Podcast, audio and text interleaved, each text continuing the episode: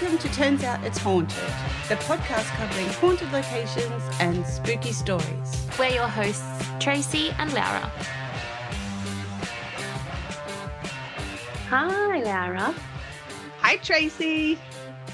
Hi, Scaredy Cat. Welcome back. It is another episode of Turns Out It's Haunted. And Haunted. today, haunted. Today, we are going to do Ireland's most haunted castle. Ireland's most haunted castle. Yes. Okay. I like the sound Uh-huh. of that. What's it called? Mm-hmm. Well, it's called Leap Castle. So it's spelt Leap, L E A P, but it's pronounced Lep. Okay. So Leap Castle, like I had so much fun researching this and watching videos and um, the- all the historical information is so cool. It's like all the going like all the way back to um, you know, the the Vikings and and all, Wow. all that. It's just so cool. Um, so, as with everything, I'm going to give a little bit of history, um, a little bit of a background um, as to why it's Ireland's most haunted castle, um, and then some really cool ghost stories that have come out of the castle as well. And it is just, it's so cool. So, I'm and excited. I, I, I think that you might want to put a nappy on for like the Oh. later part, and Oh, maybe so- just get something to cover your eyes. it's a full warning. Is that why you've got a bandana on today? Uh, no, I've got a bandana on today because I haven't had my hair done in 13 weeks, and it's going to be another four or five weeks, and I look like Morticia. So, you don't. Um, anyway. oh no, I do. Trust me, uh, and nobody needs to see that. Okay, so even before the first stone was laid of Leap Castle, I feel that so much of its energy um, and its fate, and basically what it is today, but also what it's been through, um, had pretty much been determined by the historical events that occurred at the site before it was built, so on the land. The Oh, death had stained the land with two brothers from the O'Bannon clan deciding who would be the new chieftain of the clan through a display of strength and bravery, which ultimately meant that they decided to jump off the rocky outcrop where the castle was to be built, and whoever survived was the chieftain. so oh. whoever was the survivor of jumping off this like suicide rock cliff thing had won the honor and the right to be chieftain. And it's like, okay, Wow. a display of strength and bravery. It sounds a little bit more like stupidity and mm. yeah. craziness. It's just- just, like, okay, what if the ghost died? Did they think of that? It's just like, okay, so if you're so certain that at least one of you is going to die in this situation, did you think about what would happen if you both died? Yeah. Then you're fucked. Like your whole clan's fucked. Then what happens? It's amazing. Sounds like they were drunk. I reckon they were drunk. Probably the O'Bannon clan. Probably. Uh, so the castle is built over the crossing of two ley lines, which when we did the uh, Ram Inn, ancient Ram Inn, yes. um, we, we, Laura, you taught us about ley lines. I looked Uh, into I learned a bit. Yep. So we know that ley lines are like conduits for spiritual realms, you know, at the at the basis of it, with the energy being manipulated either by positive or negative input. So they're a very strong when there's a crossing of the ley lines, there's a really strong, potent energy for it to be a little bit like malachite, essentially the crystal. So it's like if you are a negative energy, then it will promote that and exploit that and extort that. But if you're a positive energy, then it will also do that too. Oh, So- okay. And it's believed that this particular crossing, uh, the Druids used it as a Druidic initiation site. Um, and this dates back all the way to 100 BC. Wow. Crazy. So um, I can just see these Druids kind of like, I could just see it in my mind's eye. The druids creating all of the or partaking in all of these rituals and that land just absorbing and like I can only imagine the, the land. It's crazy. So the O'Carroll clan, a notoriously violent and brutal clan, were believed to have built the castle in the late 1400s under the chieftain John O'Carroll, who eventually died in the castle of the plague. His son, Mulroney, and there's so many names in this that you're going to giggle because I'm going to attempt to say them. um, the, his son Mulroney became the chieftain and he died in 1532 after 42 years of leadership. His son Fearganainm ruled Nice. next, reportedly murdering a guest at the dinner table in the castle, which later on I found out that um, he poisoned like these guests that came to dinner and that were like a supposedly friendly clan to them. Um, Yeah. But they, the, these guys, the O'Carrolls, were not very nice people. Sounds very So- Game of Thrones, which I know you haven't watched. Oh, yeah. And I would just love No, you to. You would love it. Well, oh this God. made me want to watch it. Mm, okay. It's probably Um, inspired by now these. I have time. Yeah, yeah, there's no excuse now.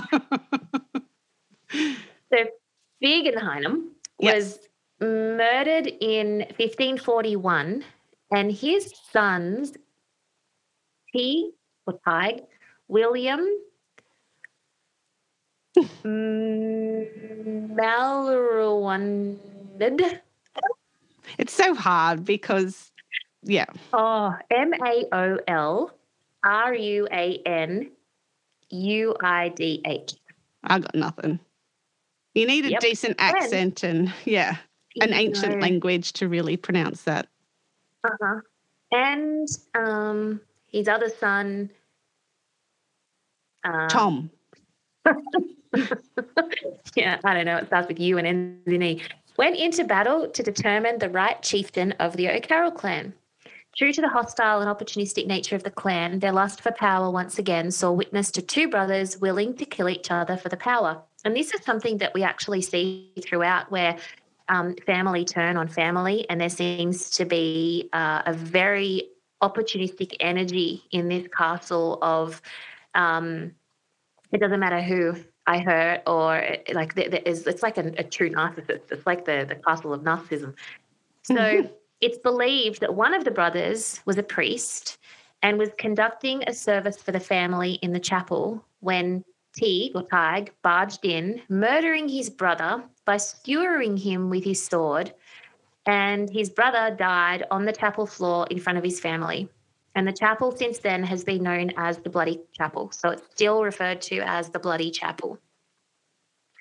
Many more vicious and deadly slayings occurred during the O'Carroll's time at Leap Castle, and it's believed many of those who died at the hands of an O'Carroll family or, or family or not still roam the halls.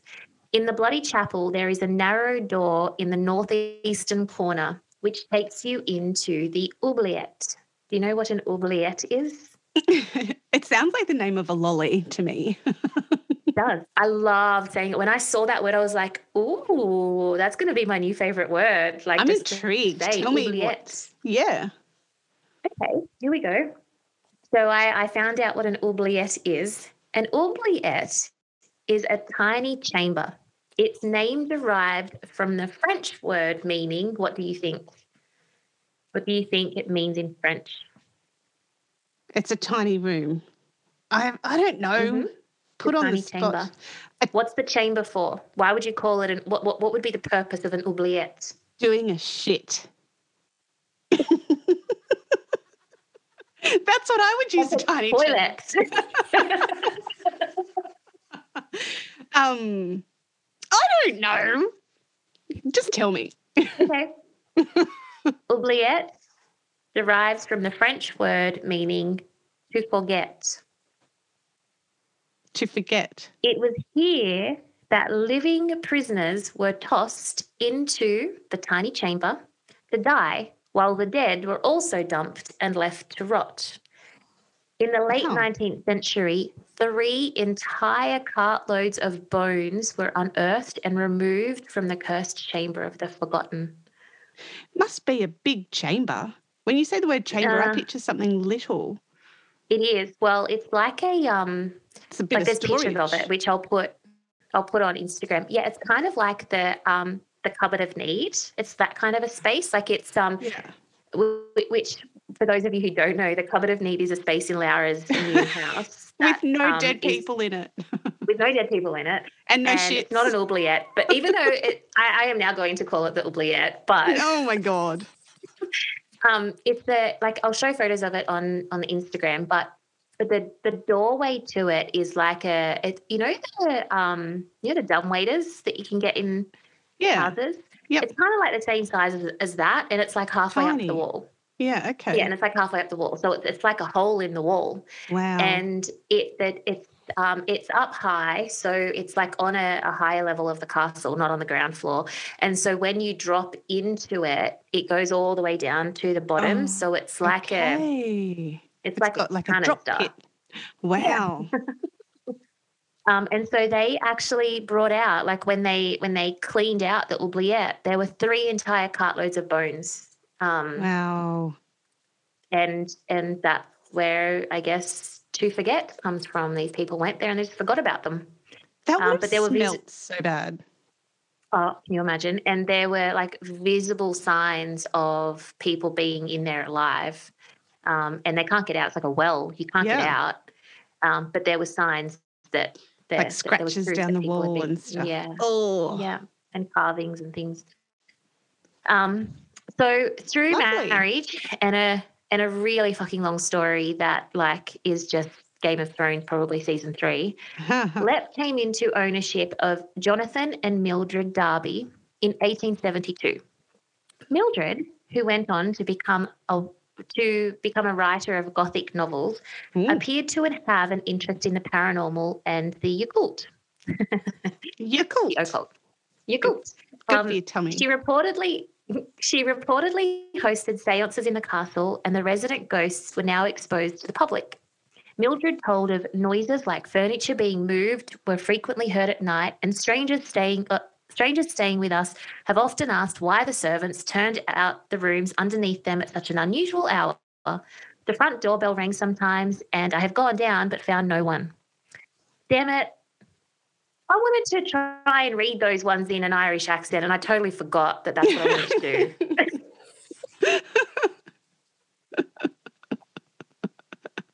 what a shame. Would have been fun. But anyway, yeah. With the Darbys being an English family, though, Leap Castle eventually became a target for the IRA during Ireland's fight for independence. And on Sunday, July 30th, 1922, 11 raiders set fire to Leap, destroying the entire north wing. The caretaker, Richard, and his wife and newborn baby were the only ones at home at the castle that night. So on Monday, he salvaged what furniture and valuables he could and stored them in the art offices. That night, Monday, the 31st of July, 1922, which is today, Yeah. today, 99 years ago. Whoa. Wow.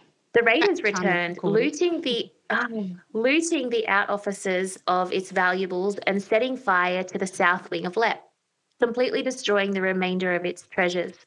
Ultimately, Jonathan and Mildred fled, leaving Leap deserted. It lay silent in complete ruin until the early 1970s when Peter Bartlett, an ancestor of the O'Bannon clan, which are the, the clan from the very beginning who where they jumped off the the cliff, um, Yes. but not before mentioning to, oh, sorry, unfortunately, after only two years of restoring Leap, Peter passed away, but not before mentioning to friends the incredible amount of poltergeist activity he had witnessed. Sean Ryan and his family became the new owners of Leap Castle and are the current owner occupiers. Hmm. Sean and his young family are attempting to restore Leap to its original glory, glory slowly but surely. And certainly after first needing to make friends with the castle's inhabitants before being allowed to continue. Almost immediately, and I watched um, Sean, I watched a documentary where they interview Sean and his wife on what happened when they first moved in. And almost immediately, the resident spirits let Sean know of their lust for power with the ladder that he was working on was pushed away from the wall and it caused Sean to need to jump several stories down and he ended up fracturing his knee and delaying work for almost a year. It was pulled down again when the week Sean resumed restoration a year later, another run in with a poltergeist caused him to break his ankle. Oh my God. And so during these periods of tools down, the Ryans became all too acquainted with their castle mates. Sean reports hearing a disembodied voice call his name often, and chanting can be heard most nights outside the castle. And he describes that like monks are chanting, which we we kind of would consider that could be the druids. It wouldn't be monks, but it could definitely be the druids. Tell me more So- about real quick about druids. So uh, were they like sort Mm-hmm. of um like magical sort of pagany people? Yeah, they were. So they they um they did a lot of like what what we would think of as sorcery, hmm um, but they were very brutal. So Oh. they were um, they were not soft, gentle, kind pagans. Uh, they they're known to be quite extreme. Okay. Um, and if you know when um, if you listen to for our listeners, if you've listened to Turns Out She's a Witch, and Shan was telling us about the Daughters of the Flame yeah. and the the nuns and the the the women who would protect the flame and that they would curse the man's penis to wither if they came anywhere near the flame. That's the only thing I really remember. But anyway, The um, priestesses, the- yeah, yeah, yeah, yeah, yeah. So the druids are like the male version of that. Oh, they were um, all men. For yes, Okay. so um, yeah, pretty. We we probably do an episode on druids actually because um, it's very fascinating and interesting. Cool. All right. Yeah. Continue. So- I just had to ask. Okay. So this is these are the, the spirits that the Ryans have needed to um, to learn to live with, I guess, in the castle. And there's lots of information, and this is where it gets kind of cool. So there's a spirit of Captain Darby, who is Jonathan, so the, the Jonathan and Mildred, who yes. bought it in 18, 20, 1922. Um, Captain Darby is Jonathan's ancestor, and he reportedly roams the grounds looking for the treasure he buried because it's believed that the captain was who lived there uh, at one time was extremely wealthy, and that he hid his treasures in the castle and on the castle grounds. He was arrested eventually for treason in Dublin, and during his incarceration was driven insane. And when he was pardoned and freed, he returned to Leap to retrieve his treasures. But because he'd gone insane, he couldn't remember where he buried them. And so he eventually died, and it's believed that he roams the castle and its grounds looking for his lost treasure, that he can't remember where he left it. So I kind of feel like um, in Harry Potter, where there's like headless, um, is a headless Nick? The uh, It's been so long. I can't remember. I only watched it the other day. I'm sure it's Headless Nick. Anyway, um, it's kind of like I would imagine that it would just be this like spirit just going around, just going scratching the top of his head, just like, damn where did I leave it? You know, like, oh, I've got it. It's in here. Like, I kind of feel like Captain Darby would be like quite a comical Yeah. char- like character of a ghost. I'm probably completely wrong, but that's how I like to think of Captain Darby, so that I don't get scared. But this So- also, that little story that you just said has reminded me of an episode of, I'm sure it was Mysterious Universe, and there was an American that was um, a history buff and he created a treasure chest and he got lots of different artifacts, ancient artifacts, and he made a treasure chest and buried it um, somewhere near Colorado or something, and it was called the Lep Treasure Chest. And it Oh. ended up being, it started this um, phenomenon where his original plan was to make a um, like questions, like almost a riddle, and he was going to go out. He he got diagnosed with something terminal. He was going to go out into the woods, dig it, and die essentially, and then um, but he would leave all these clues and have all these people follow the clues and one day years from whenever that was find it but it was called the lep treasure chest it has been found Wow. this happened I in the wonder if- 2000s, but he must have been inspired by that story, I'd say. yeah I wonder. Pretty cool. I wonder if he had like a the same name or something or some kind of connection. Yeah, I think being That's a really history buff, he would have known. He would have known that for Mm. sure. That can't be a coincidence. He could have been Irish.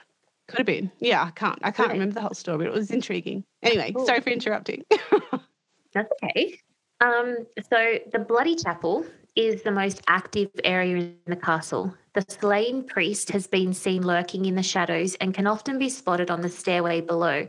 He has been seen leaving the chapel via the western door and down the northern stairs. People report the smell of rubber in the chapel, and since as early as the Darby's time in 1922, a bright light shining from the upper windows is still a regular phenomenon. When the oubliette was discovered and cleared, many spirits were awoken, and one man who Sean believes lives in the oubliette was occasionally would occasionally leave through the chapel and wander down to the lower levels of the castle. In recounts from the Darby's time at Leap, there is a reference to the murder hole room, and no such room has ever been located, though it is thought that they could have been referring to the oubliette. Surely. Mildred, yeah, Mildred Darby retells her experience in the murder hole room in her article for in her article called Kilman Castle: The House of Horror. So what I've done is a lot of um, quotes from Mildred uh, and like excerpts of her diary and her um, books that she's written. Um, so this is a, a direct quote from from that Kilman Castle article, The House of Horror. And I'm not going to do it in Irish accent because I suddenly got chicken shit. So I put my hand, That's not like you at all.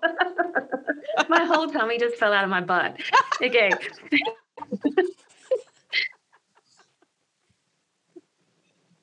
put my hand out of my bed, snapping my fingers to call her Nell, a terrier. So it must have been her dog. My hand was suddenly in the grasp of another hand, a soft, cool hand at a temperature perceptibly below my own flesh. To say I was astonished would be mildly would but mildly convey my feelings. After a few seconds of steady pressure, the other hand let go, and almost simultaneously I heard a heavy sliding fall, like the collapse of a large body at the foot of the bed. Then, in the absolute stillness of the room, there sounded a deep human groan and some half articulated words, or to be accurate, prayers. People have complained before, in fact. We don't generally put anyone there now. The room is called the muckle or murder hole room, and the story goes that the stain on the floor is the blood of a man stabbed there by his brother. Two O'Carrolls quarrelled over the ownership of the castle. The room had been disguised for 50 years, sorry, disused for 50 years or more when we did it up. The stain had been planned, planed off the board several times, but it always comes back again. It creeps up from below in a few hours.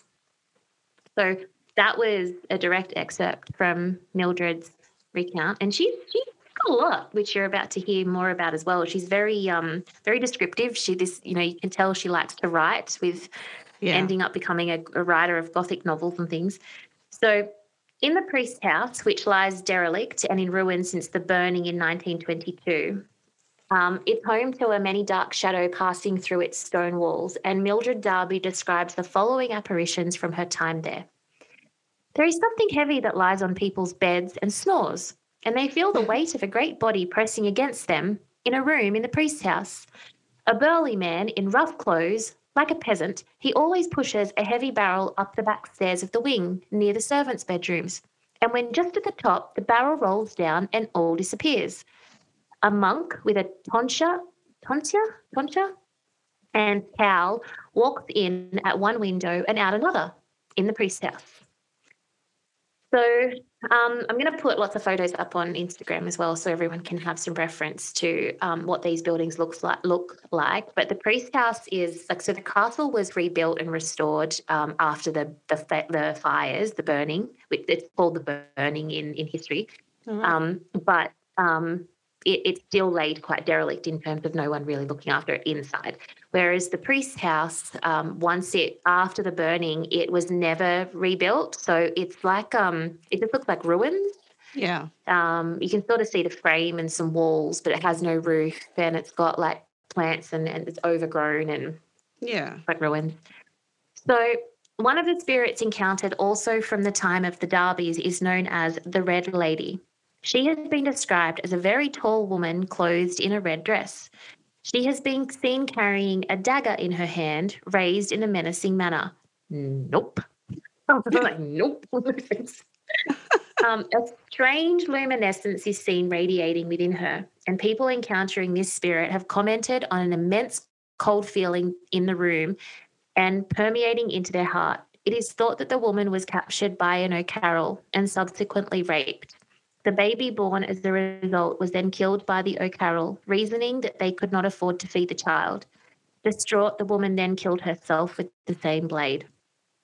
I'm not sure where they where they assumed that from. There must have been some sort of report, um, because it's kind of said like it was um, a fact, um, but I don't know where I couldn't find where I like there was nowhere else that sort of talked about that. Oh, okay, it's interesting.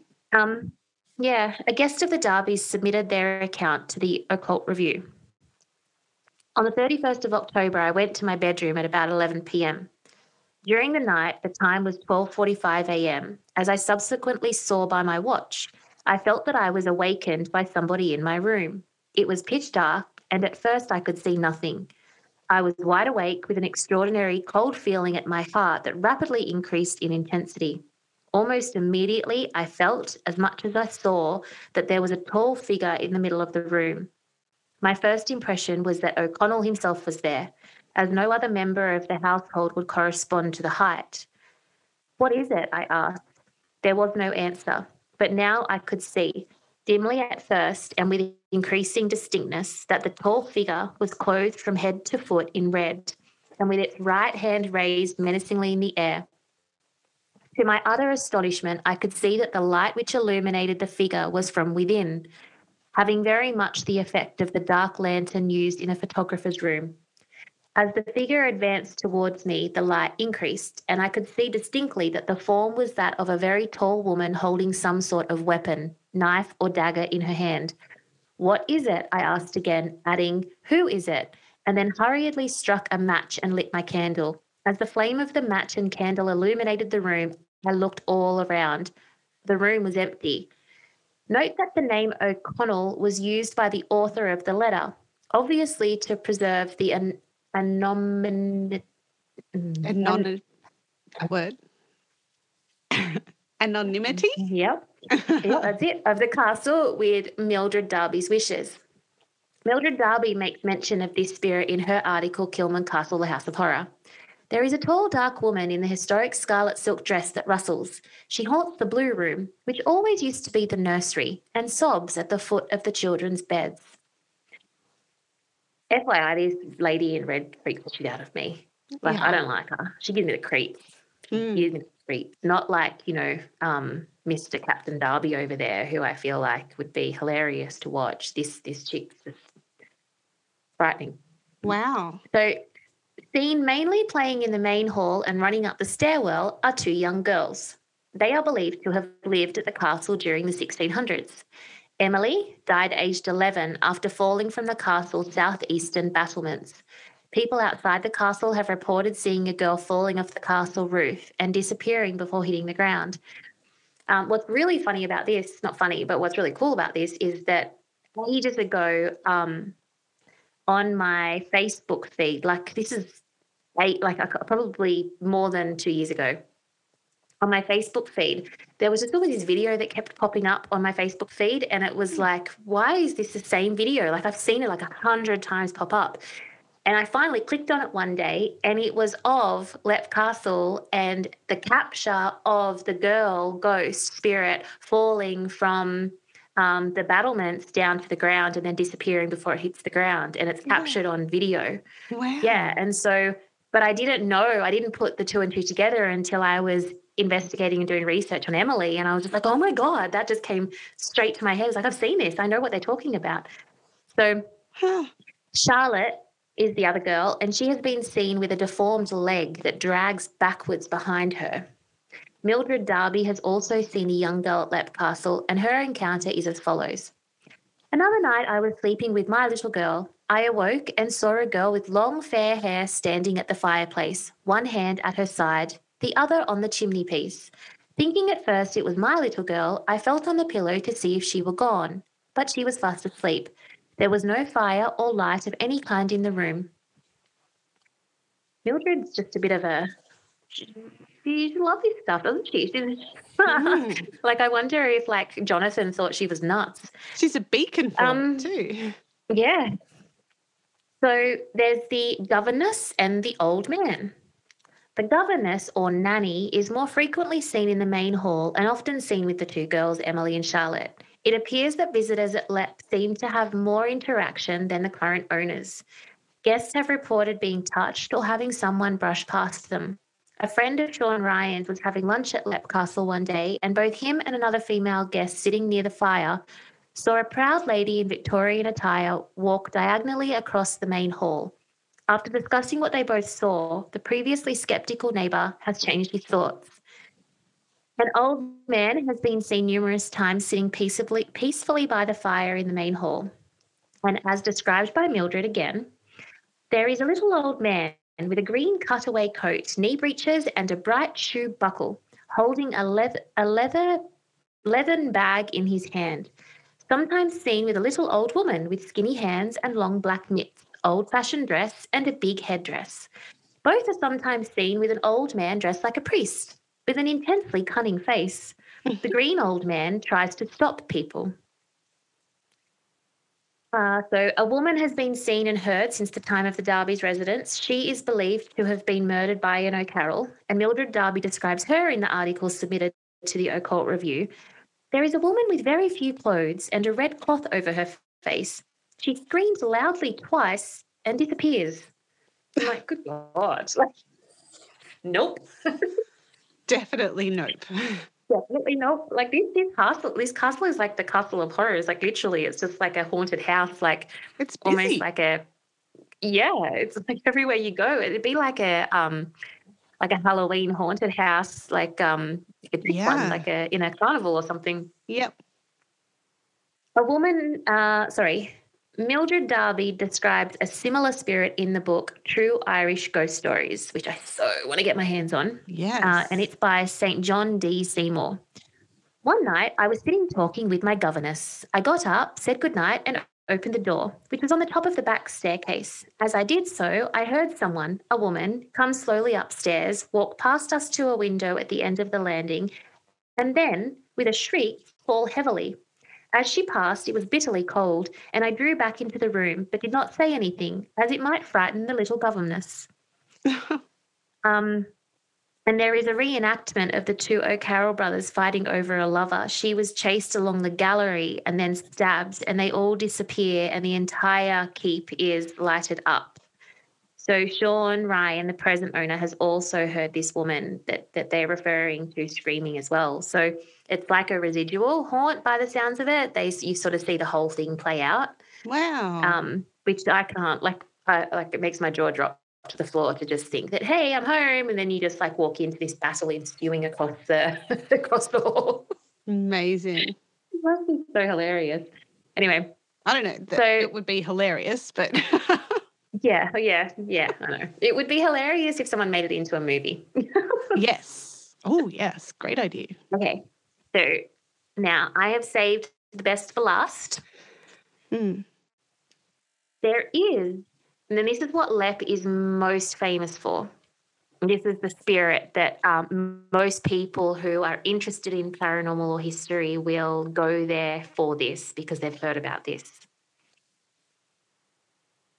The elemental known as it. It. It. Right. The earliest encounter, origin, and exact nature of the elemental is still unknown, but there are many theories and stories of frightening and shocking meetings with it. Many believe that the Druids placed the elemental there to protect the sacred site for their magic work. Remembering back to the ley lines. So, Druids would uh, specific sites like sites of initiation, it could be used for nothing else. So they would place things like elementals um, there to to protect the space so that it couldn't be used for anything else. So others believe that our friend Mildred summoned or woke an entire an entity some, sometime during her seances and dabbling after the bodies were removed from the oubliette. This is a favourable theory as it was just after this that Mildred recorded her first encounter with it. Are you ready? Oh, hang on. No, I'll share that later. The Ryans have lived at Leap since 1991. They're yet to encounter it, and it is believed that the ghastly elemental will only appear to those who provoke it. There are a few personal accounts of an encounter with the elemental, so an accurate description is quite hard to formulate.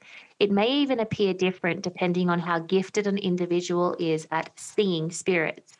The best descriptions we have are those given by Mildred and an associate staying at Leap. This is the description as written in the Occult Review article Kilman Castle, the House of Horror.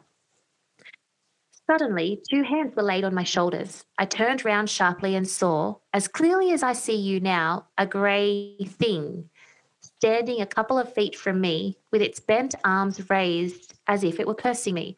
I cannot describe in words how utterly awful the thing was, its very undefinableness rendering the horrible shadow more gruesome. Human in shape, a little shorter than I, I could just make out the shape of big black holes like great eyes and sharp features, but the whole figurehead, face, hands, and all was grey, unclean, bluish grey, something of the colour and appearance of common cotton wool, but oh so sinister repulsive, and devilish. My friends who are clever about occult things say it was what they call an elemental. The thing was about the size of a sheep, thin, gaunt, and shadowy in parts. Its face was human, or to be more accurate, inhuman, in its vileness, with large holes of blackness for eyes, loose, slobbery lips, and a thick, saliva dripping jaw, slipping, slopping back suddenly into its neck.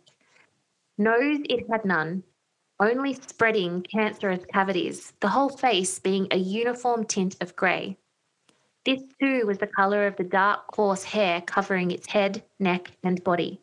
Its forearms were thickly coated with the same hair. So were its paws, large, loose, and hand shaped, and it sat on its hind legs. One hand or paw was raised, and a claw like figure, finger was extended, ready to scratch the paint. Its lustreless eyes were seemed half decomposed and looked incredibly foul, stared into mine, and the horrible smell which had before offended my nostrils, only a hundred times intensified, came up to my face, filling me with a deadly nausea. I noticed the lower half of the creature was indefinite and seemed semi transparent at least. I could see the framework of the door that, that led into the gallery through its body holy buckaroonie. That is just like, can you imagine?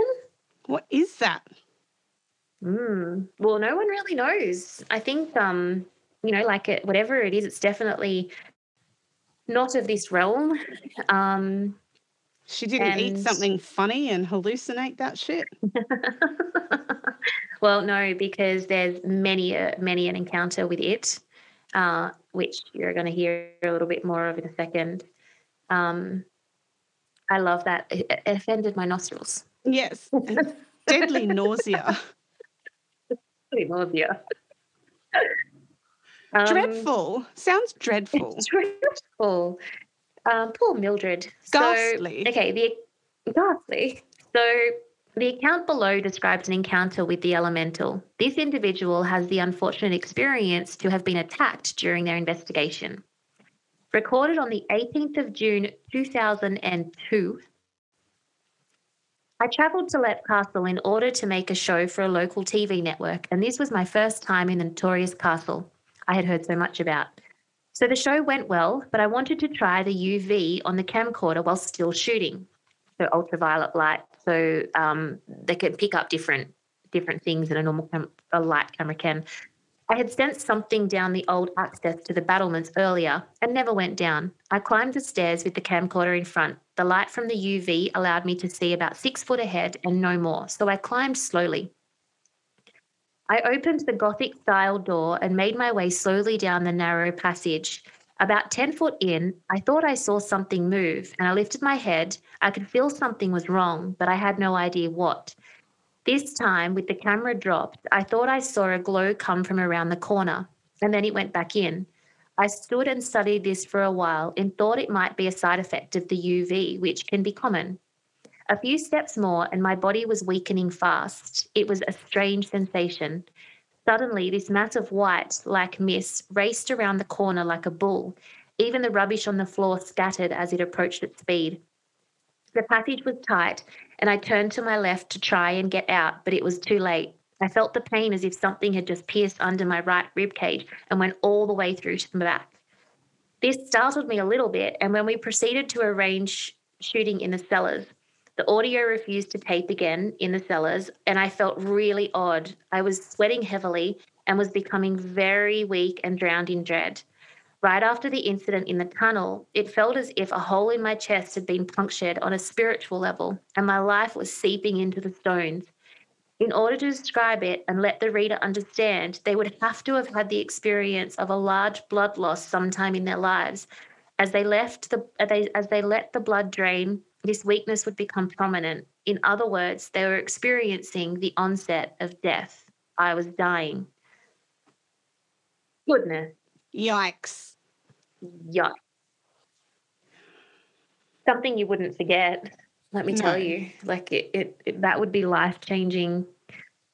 Another first person account of an encounter with the elemental goes Burnt out during the 1920s, Leaps looked lived up to its reputation. Narrow Gothic windows, ivy covered towers, bats, and a barn owl. It was like a set from a Vincent Price movie. We crept in through the gaping doorway.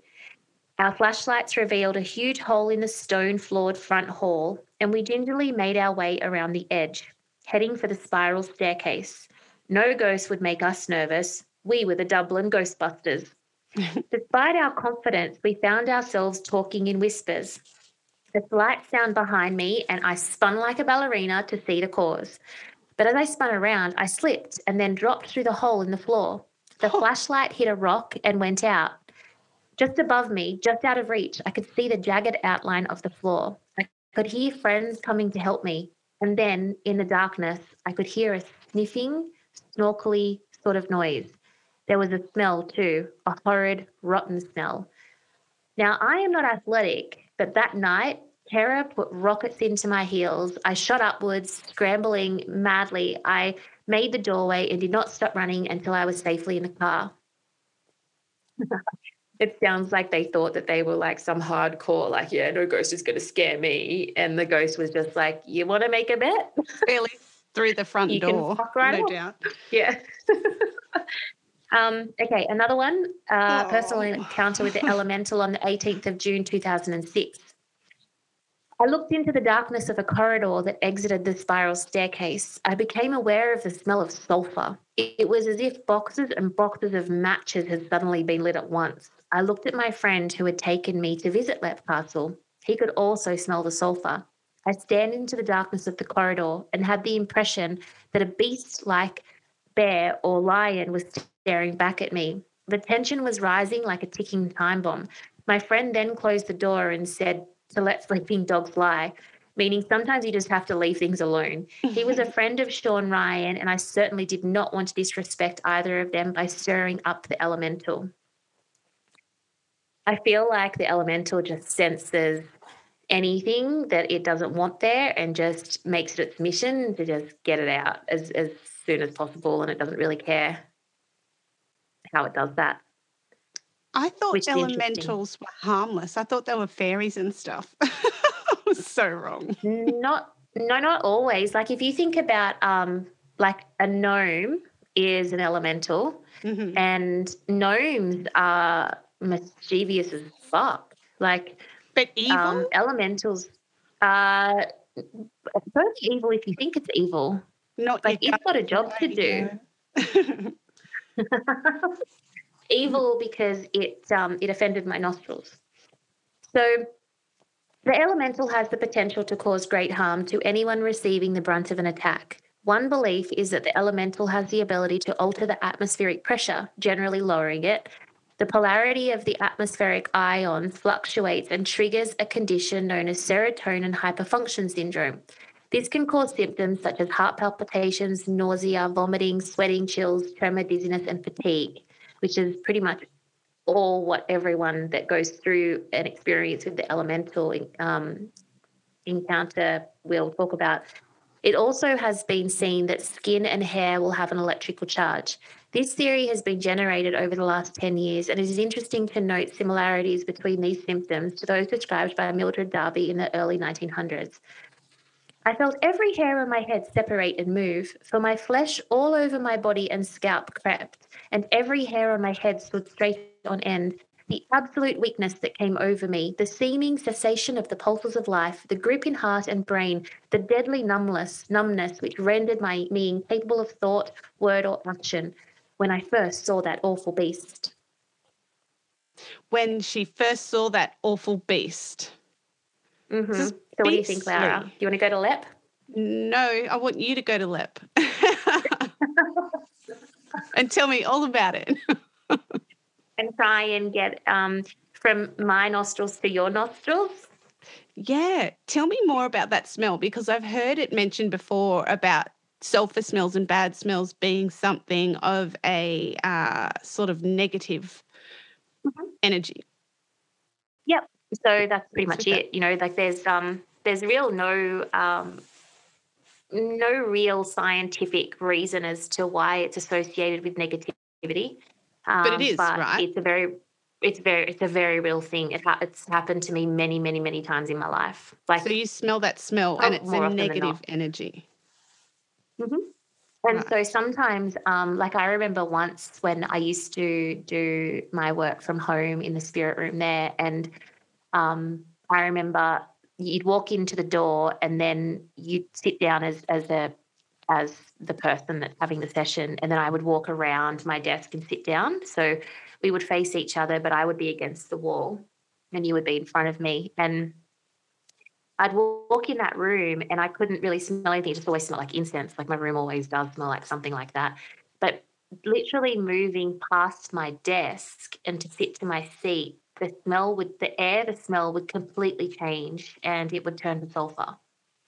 And so that's when I stop conducting any readings and clean the room out, cleanse the room, give it a second, like a second as in a couple of days to just settle, yeah. cleanse it again, cleanse everything that before it goes back into the room. Like I take it very seriously.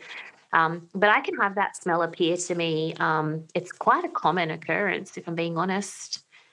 Um, sometimes it's a it's a smell that I take as sometimes it can be really obvious why it's there and other times okay. it can just be okay i better not go down that like that alleyway or right. like i better not i better not do what i was just about to do. It's kind of a warning.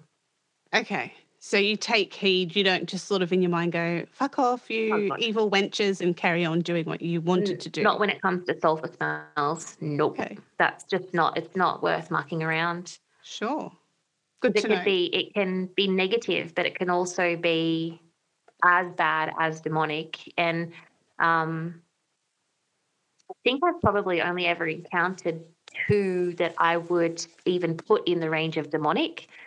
Um, That's too, too many. Yeah, but it's very real. And I think because I'm me, it was sort of like, okay, well, this is what I do. And it's very, um, like, it's just part of part of the whole situation. It's the dark so doesn't light. a, yeah. So I don't get afraid by it, but it definitely tells me what I need to do really fucking fast. It's like, yeah, I'm out of here. See ya. not for me. Respectful of that. Yeah. Mm. Wow. Yeah.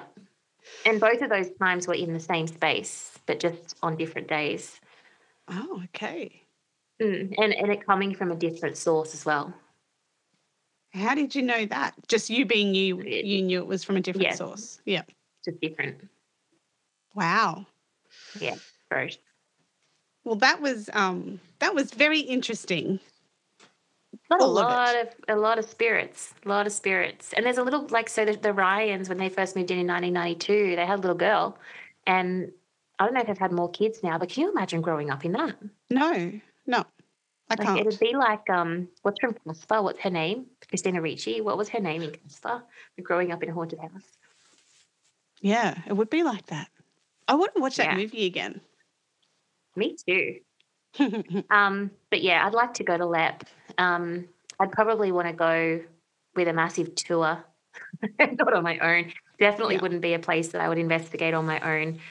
far too like next level for me. And that lady in that red, and then the other lady with the red thing over her face that screams twice and then just disappears. I'm like, Yeah. no, no, no.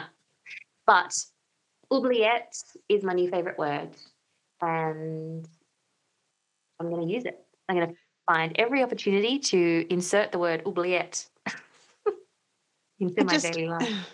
the word itself is an interesting word, but the that room is not a cool room. No, definitely not. Like that's um that's definitely a house of horrors. And the murder hole room, it's, Yeah. They refer to it, but then they've got the plans, the original plans of the castle when it was built, and then the restoration plans and all the times that it's been restored through time and history. Um, they've never been able to find any of those plans that actually refer to a room called the murder room, the murder hole room. So they just assume that they're referring to the oubliette. I mean, Makes sense. you kind of just have to assume, really. Yeah. Yeah. Thanks. So that's Leap. That's Leap Castle. wow. I'm a bit afraid to go to Mhm. sleep tonight. Just stick some things up your nostrils yeah, and you'll be right. absolutely. Yeah. Like, So I had fun doing that one. And yes, it's made me want to watch Game of Thrones. It's also made me want to go to Ireland even more than what I've ever wanted to go. Because, you know, when you start to research and investigate castles, like castles come up left, right, and center, and they're just such beautiful, historical, just rich energy buildings. layers of Um, history. so much story, so much. And the whole kind of clan thing just like is so intriguing in terms of how there's no family loyalty and No. like you think of the word clan and it's like you your clan is your loyalty, but with inside the clan there is no loyalty. It's There's really still the power struggle. And it was much more ruthless Yeah. back in those days. It was same for you know, royalty, the fight for the crown and everything. Everybody would just Mm. kill for the power. pretty much. Yeah. And when I said um, early on where it was, you know, through marriage and a very long story before Jonathan and Mildred came about owning Yeah. the castle, um, what happens between the O'Carrolls and, um, you know, the the Darbys is just this sequence of um, the castle came into the family, uh, into the possession of, you know, William O'Carroll. William was killed by his son Joseph O'Carroll. Joseph Oh. O'Carroll was was killed, you know, by something or other, and then the the new owner is um, Bob O'Carroll, and it was just this kind of this family history and lineage of ancestors, but you know that they were slain by this and slain by that, and it was always someone from like that was they were Their own. related to. There was just so much betrayal. Wow. Um, Bloodthirsty. and yeah, like you you you would be sleeping with one eye open like- yeah. all the time and your sword ready to go. Wow. Crazy. And the thing is too that back then um, the women were equals in battle. So a lot of the time, Oh, really? The, yeah. So the clans. Um, it's the same with the Vikings time as well. So when when clans went to battle, the women battled just as the men did alongside them. Um, and so through all of this um, in history, what you see is a lot of um, reporting and historical records of the death of all of the men, but not of the women. Yet the women went to battle. So they don't really talk too much about the ownership of the castle coming to women because it was always into men's ownership. But battle was the only time that women were seen as equal. So interesting. Um, and isn't also- it? Yeah, and also hunting and gathering as well. So um, it's just it's just interesting that that um, patriarchal yeah. element to it, even in such a primitive and brutal time, Wow. it's still there somehow. But I mean, like, I'm not going to go up against a freaking O'Carroll or a O'Bannon or an, a Darby. Like, I'm just not going up against anyone. no. you can have your Mm. castle and your elemental. you and your bloody all. chapel and your oubliette. Definitely the oubliette. My God. Yeah, it's pretty scary. So I will put photos up. There's lots of people who have done depictions of the elemental as well. So I'll put some photos up of what um, how people have described it in a, in an illustration because it's kind of cool.